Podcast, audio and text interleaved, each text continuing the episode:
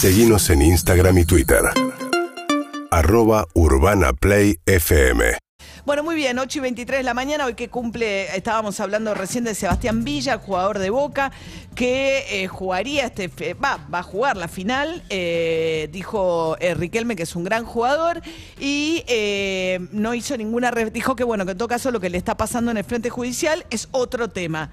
Y lo que le está pasando en el frente judicial es complicado porque la denuncia de que está siendo investigada ahora por la justicia, distinta de la que tuvo que ver con su pareja colombiana nueva, sigue acumulando mucha evidencia. Roberto Castillo es el abogado Rocío eh, Doldán, eh, la última denunciante de Villa. ¿Cómo le va, doctor? Buen día. ¿Qué tal? Buen día para todos. Bueno, ayer eh, se presentaron testigos, ¿no? Están juntando evidencia en el juzgado. Sí, el día martes en realidad se presentaron cuatro Ah, claro, perdón, ayer fue feriado, manera- imposible, claro. Claro, claro, claro, pero bueno, eh, de alguna manera los cuatro testigos pudieron brindar eh, desde su óptica lo que lo que vivió esta chica y pudieron dar fe de- del testimonio del relato de la víctima.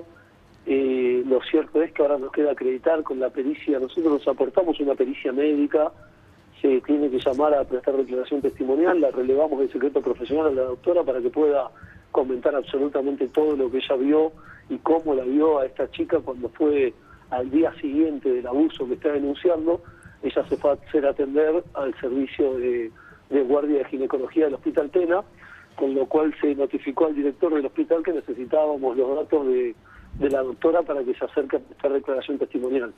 Eh, yo creo que con las pruebas que aportamos ya estamos en condiciones de, de llamar a declaración indagatoria a Sebastián Villa y por la expectativa de pena y por el riesgo procesal que existe, eh, considero que no sería descabellado el pensar en que se dicte una prisión preventiva.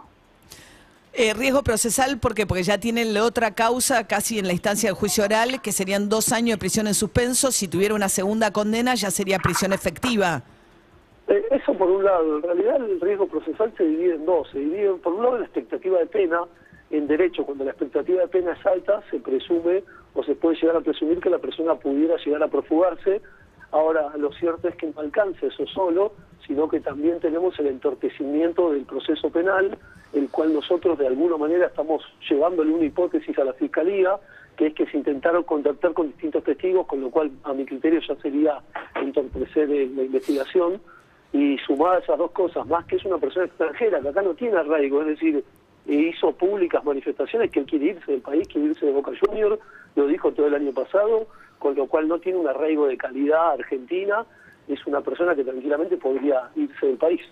Hubo intentos, ¿no? De, de, so- de soborno, no sé cómo llamarlos. O sea, en un momento eh, le, le- le ofrecieron 5 mil dólares a la. al- Sí, yo, yo lo, lo defino como, como una extensión de la manipulación, intentando por un lado relativizar el hecho sucedido, minimizarlo, por otro lado inferirle culpa a la víctima en cuanto a decir, bueno, si me denuncias pierdo la carrera o, o mismo del entorno, es decir, si lo denuncias pierde la carrera, con la carrera de él comen siete u ocho personas, eh, la realidad es que la víctima se vio absolutamente atosigada después del hecho y eso yo también lo considero parte de una manipulación aprovechándose de una chica que estaba en un absoluto estado de vulnerabilidad y de soledad. Eh, ¿qué, qué edad tiene ella? 26 años. 26 años. Eh, ¿Tenía un vínculo frecuente con, con Villa o, era- o, o- o lo había conocido? Eh, eh, y es un vínculo que había iniciado en el año 2020 y esto fue en junio del 2021, con lo cual tenían un año de relación. Lo cierto es que ella refiere que no tenían tanta habitualidad producto de que él concentraba, de que viajaba para jugar, eh, pero sí que conoció a su entorno, conoció a su familia, comieron infinidad de veces, salían. Digamos, el comienzo de una relación de noviazgo, eh, dependiendo de la intensidad que, que cada uno le pone. Fue un año que, que ella pudo de alguna manera frecuentarlo, incluso ella dijo que estaba enamorada y que eso era de alguna manera lo que también le costó un poco despegar porque no podía creer que, que la persona a la cual ella eh, quería terminara de alguna manera realizando esta acción. Eh, eh, ella refiere una situación de abuso brutal, pero una sola. Sí, una sola, una sola, incluso una sola de golpe. Sí, lo que refiere, que dijo, bueno, eh, él conmigo eh, de alguna manera me descalificaba como mujer, pero eso era común, dijo, eso no, no, no pasaba nada, como que lo tenía naturalizado, eso entendí yo y creo que la fiscal también, y dijo el producto del abuso puntual fue la única vez que me agredió, que me pegó físicamente, eh, y a partir de ahí fue el único... Y es, es una situación donde la golpea y la abusa sexualmente. Exactamente, empieza, inicia con un reclamo, una escena de celos, que cuando se acuestan a dormir, él de alguna manera la retoma, eh, ella no entendía dice que intentaba preguntarle con quién la estaba celando, o sea, de quién estaba celoso, a lo que recibe un primer cachetazo. Ante ese primer cachetazo, lo que refiere ella es que ella ya con eso era su motivo suficiente para quebrar y romper el vínculo que tenían, pero lo cierto es que lo vio en un estado de absoluta eh, violencia, con lo cual no sabía cuál iba a ser su reacción. La, la, perdón, la cuestión de los celos, eh, doctor, lo, lo, aclaramos, es porque ellos venían de una reunión en donde había futbolistas de Boca y supuestamente lo que le adjudica Villa a ella es haber tenido algún interés en algún compañero de Villa. Entonces por eso habla de, de, de, los celos. Estamos hablando con Roberto Castillo, que es el abogado de Rocío eh, Tamara Doldán, eh, la denunciante. Eh, a ver, se habló mucho de por qué pasaron más de seis meses y la oportunidad de la denuncia. Si ese es un hecho de junio del año pasado, ¿qué pasó todo este tiempo? Sí, yo lo que considero es que deberíamos hacerle un favor a las, a las personas que han sido abusadas y que todavía no denunciaron y deberíamos dejar de hablar porque seis meses es muy poquito tiempo. Uh -huh. Ya los especialistas en abusos sexuales establecen que el estándar es de siete años a ocho años que una mujer puede contarlo e incluso puede denunciar. Si vos tenés en cuenta que del otro lado tenés una figura pública, que sos una chica, que uh -huh. no conoces abogados, porque no tenés abogados de confianza, porque porque no tenés los recursos que tiene la persona a la cual vas a denunciar y que tenés un shock postraumático, seis meses la realidad es que no es, no es nada de tiempo. Claro. Eh, entiendo que, que quede... Porque no quiero entrar en detalles muy escabrosos, pero porque pero por, por, la hora y por un montón de razones, pero sí. eh, eh, esta situación generó una, fue una situación de muchísima violencia. Incluso ella refiere que en algún momento fue asfixiada y que le faltó sí, el aire, ¿no? Sí, y que por eso es abuso sexual con acceso carnal y tentativa de homicidio. Es una, es una causa que, eh, que te lleva cuanto menos 15 años de prisión. Exactamente, sí, tentativa de femicidio sería como lo estaríamos planteando en este en este eh, supuesto con la con la fiscal.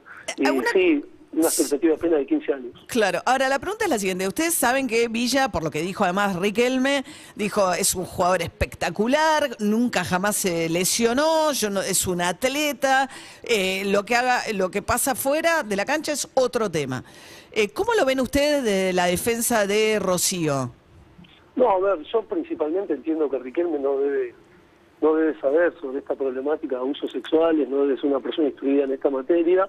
En cuanto a lo deportivo, entiendo que su manifestación, eh, yo no, no, debería pronunciarme, pero la realidad es que es errada, porque según la investigación que yo estoy haciendo y lo que le estoy acercando a la Fiscalía y al juez para que puedan eh, de alguna manera establecer el riesgo procesal, este, eh, este denunciado estuvo creo que alrededor de 40 o 60 días fuera del país y no se reintegró a entrenamientos, con lo cual, si bien en materia de delitos sexuales entiendo que ni siquiera debería pronunciarse Riquelme, en la materia que sí le compete a él estaría diciendo algo que, no es cierto, porque es un jugador que incluso tuvo varios problemas con el club, que incluso eh, él mismo manifestó que se quiere ir del país.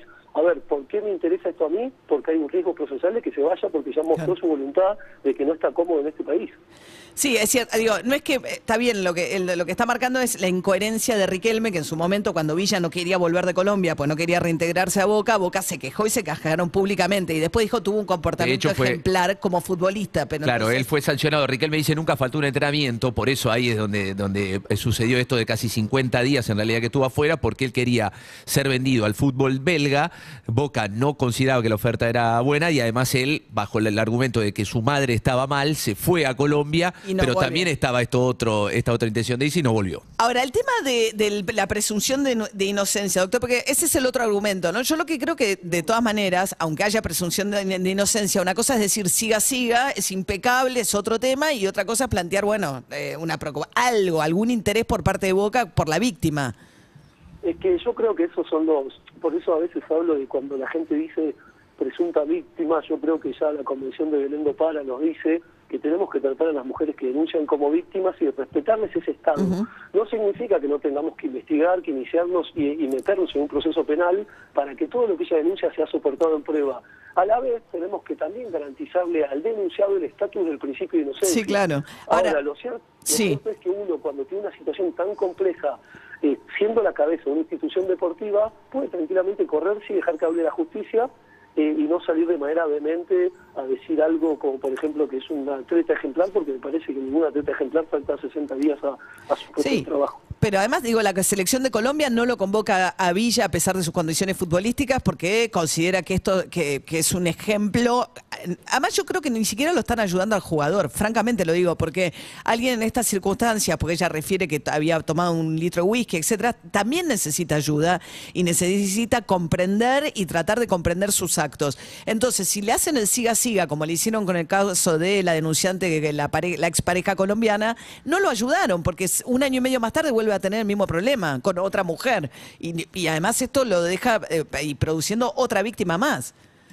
Tal cual. Sí, ¿No? sí, sí, yo, yo entiendo eso y entiendo también de que es un jugador que debe ser económicamente valiosísimo para la institución y que tranquilamente en el supuesto de que se den los extremos que yo considero que se tienen Sí. que dar en este proceso, de valer 15 millones de, de euros, 20 millones, pasa a no valer nada porque se le puede dictar una prisión preventiva. Entonces entiendo que quizás Claro. eh, debe ser complejo también para una institución tener esa pérdida.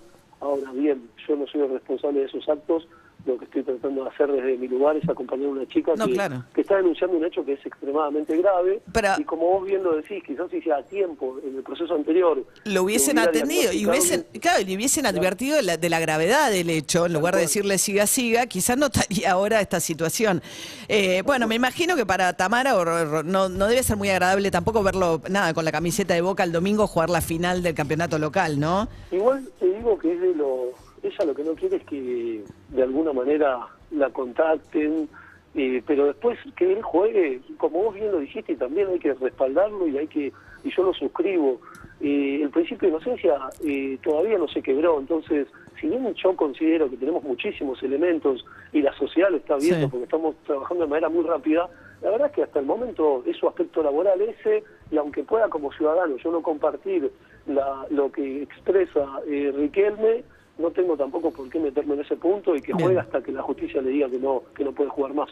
Roberto Castillo, abogado de Rocío Tamara Doldán, la mujer, la, la última mujer que denunció a Sebastián Villa en las circunstancias que nos contó. Gracias, eh, doctor, que tenga buen día. buen día, hasta luego. Hasta Chau, luego. 8 y 35 de la mañana. Bueno, a mí me parece doloroso, francamente, ir hacia un escenario en el cual, nada, el hincha de Boca va a estar hinchando por Boca y si eh, Villa hace lo que viene haciendo, que es meter goles y tener un lugar destacado, será avivado en la final del fútbol argentino. Sí, con el repudio que Bien. tiene del resto del fútbol argentino, el último partido de Villa donde ya este, había explotado esto, que fue el sábado pasado frente a Racing, fue silbado todo el partido cada vez que tocaba la pelota de parte de la hinchada de Racing. A mí me gustaría escuchar alguna pregunta referida a esto. No digo una condena, nada, pero que cuando haya una conferencia de prensa, digo, No, pero no esperes cosas- nada, no esperes nada de Bataglia o de los compañeros. No, bueno, Ellos pero no le van tenés a que hacer una pregunta. Es decir, bueno, o sea, el, el- se- Desde ya. O sea, ¿qué están esperando? ¿Qué información tienen? Que expliquen la decisión que toman.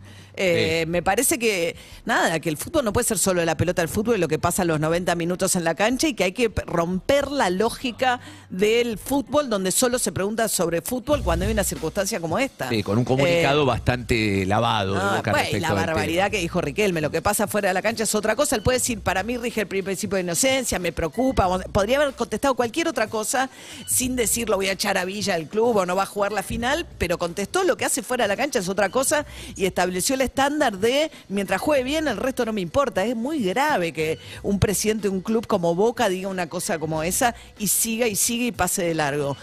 urbanaplayfm.com